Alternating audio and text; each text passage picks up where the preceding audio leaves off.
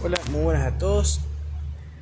Ay, acabo de seguirte un nuevo podcast y hoy, vamos a hablar de irrigación de corazón. Ok.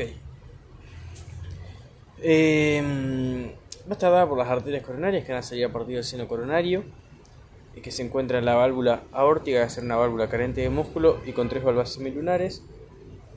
Eh, en el ventrículo izquierdo hacia posterior superior del mismo. Eh, estas dos arterias, una discurrir hacia anterior, inferior y hacia la derecha y la otra hacia la izquierda, primero posterior, luego hacia la izquierda y, y luego hacia anterior del tronco pulmonar, eh, dividiéndose en dos ramas. Esta es la arteria coronaria izquierda y se va a dividir en la arteria circunfleja izquierda y la arteria interventricular anterior. La arteria interventricular anterior va a discurrir entonces por lo que es la cara anterior del corazón, yendo por el surco interventricular anterior, irrigando sus dos tercios anteriores este surco junto a su configuración interna, que es el tabique interventricular, eh, irrigando entonces los dos tercios anteriores de este tabique y también parte de las de Gis. Este, esta arteria interventricular anterior, rama de la circunfleja izquierda, va a haber ramas de pequeño calibre que van a ser llamadas ramas eh, rectas para el ventrículo izquierdo, la, la rama marginal izquierda, si no me equivoco, eh, ramas para lo que es eh, el tercio izquierdo del, del, del cono pulmonar eh, y tronco pulmonar. Y también va a dar. Eh, nada, ramas para. No, ahí está. Eh, bien, la arteria circunfleja izquierda, otra rama, esta bifurcación de la coronaria izquierda, va a discurrir hacia lo que es la cara inferior del corazón, entrando en lo que es la mitad izquierda del surco atrioventricular. Eh, sí, el surco atrioventricular o surco coronario, junto también relacionada a la vena cardinal cardíaca magna que va a recibir a las venas interventriculares posteriores y venas del ventrículo izquierdo, eh, formando así lo que es el seno coronario.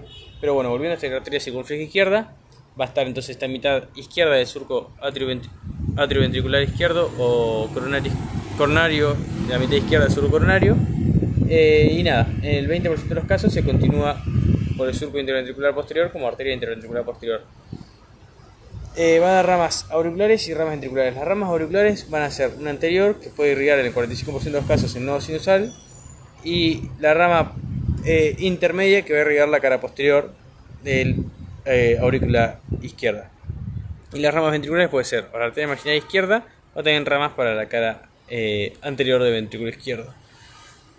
Por el lado de la arteria coronaria derecha va entonces a discurrir hacia anterior, inferior y hacia la derecha, eh, dando ramas ventriculares para lo que es el, el nodo sinusal, eh, la arteria marginal derecha y también eh, ramas para el cono pulmonar, para los dos tercios derechos de este cono pulmonar, que se encuentra en el ventrículo derecho, y bueno, no mucho más. La rama, esta arteria se va a continuar entonces también hacia la cara inferior, como dijimos, se, dirigía hacia anterior, inferior y la derecha, para entrar en lo que es la mitad derecha del surco coronario o surco auriculoventricular, eh, nada, pero su mitad derecha, porque la mitad izquierda está la arteria circunfleja izquierda. Bueno, en el 80% de los casos, esta arteria se continúa como arteria interventricular posterior por el surco interventricular posterior, pero antes va a dar ramas auriculares. Las restas ramas auriculares eh, van a ser también una anterior para lo que es el, el nodo au,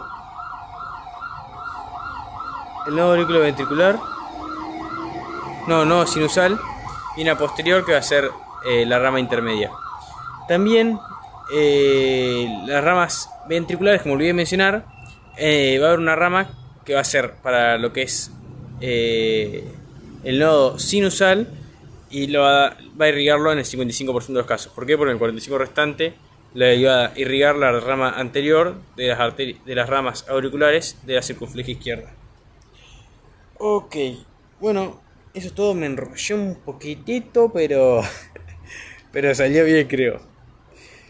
Bien, otro concepto. Esta arteria interventricular posterior, que en el 80% de los casos lo daba la coronaria derecha y en el 20% restante la circunfleja izquierda, no, en el 15% restante, la circunfleja izquierda eh, va a irrigar, va a ser importante porque irrigar el tercio posterior del surco interventricular y el tabique interventricular en su configuración interna, irrigando también parte de lo que es el as.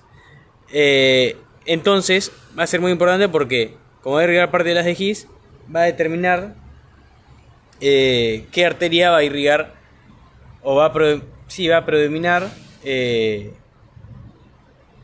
o va a ser más influyente en la irrigación del sistema cardionector. Pues sabemos que las de forman parte del sistema cardionector, junto a qué? Junto al nodo sinusal, que era irrigado por la arteria coronaria derecha, el nodo aurículo ventricular, que en el 55% de los casos por las ramas em, de ventriculares de la arteria coronaria derecha y en el 45% de los casos por las ramas eh, anteriores eh, de las ramas auriculares de la arteria circunfleja izquierda, rama de la arteria coronaria izquierda. Eh, y lo último que nos queda este, de este sistema coronector es el as de Gis, que una pequeña partecita, la parte más posterior, irrigada por esta interventricular posterior y la mayor parte por eh, la arteria coronaria izquierda con su rama interventricular anterior.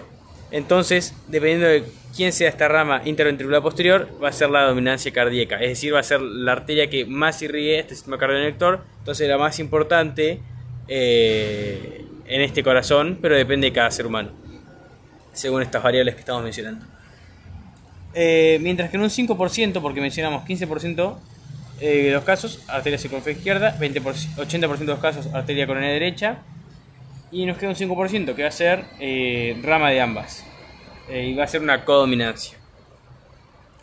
si la da el 80% de los casos la coronaria derecha, va a ser dominancia cardíaca derecha, 15% de la circunfleja izquierda va a ser dominancia cardíaca izquierda, 5% codominancia. Ahora sí, eso es todo. Nos vemos en la próxima entrega. Hasta pronto.